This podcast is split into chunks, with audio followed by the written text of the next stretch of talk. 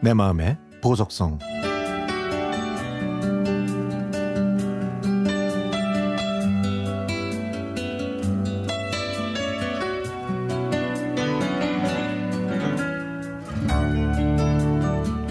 (30여 년 전) 제가 고등학생이었을 때의 추억입니다.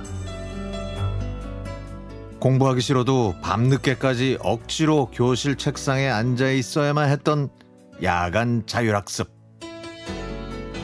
공부에 취미가 없었던 저는 선생님 눈을 피해서 잠을 자거나 간식을 먹거나 아니면 종이에 낙서하다가 말도 안 되는 소설을 써보기도 했죠. 그 시절에 하이틴 로맨스라는 책들을 돌려보다가 선생님한테 들킨 적도 있었지만 그 환상 속의 로맨스는 저의 유일한 낙이었습니다. 뭘 먹어도 늘 허기지던 여고 시절 매점에 가서 빵을 사 먹거나 몰래 학교 밖에 나와서 쫄면과 떡볶이, 튀김을 사 먹는 재미도 아주 쏠쏠했죠. 유난히 더웠던 그해 여름방학 때도 야간 자율학습이 있었습니다. 그날 저녁 식사를 하고 너무 더워서 친구들은 돈을 조금씩 모아서 아이스크림을 사 먹자고 했죠. 가위바위보를 해서 진 사람이 사오기로 했는데 불행히도 제가 걸리고 말았습니다.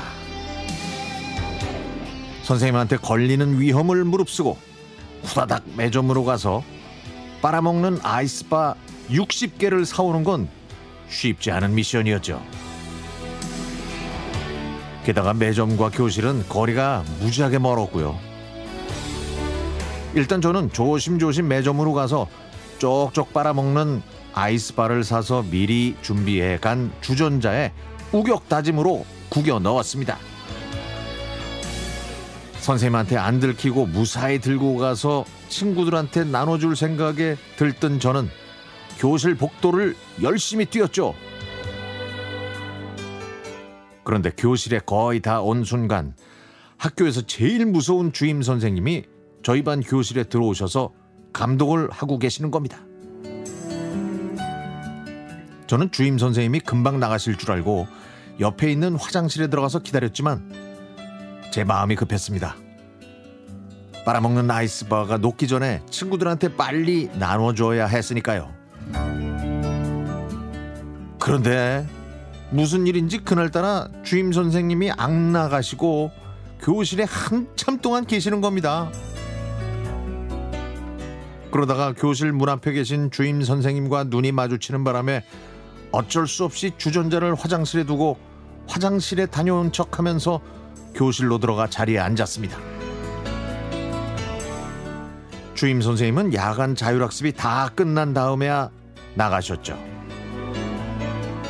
저는 후다닥 화장실로 가서 빨아먹는 아이스바가 가득 들어있는 주전자를 들고 왔습니다.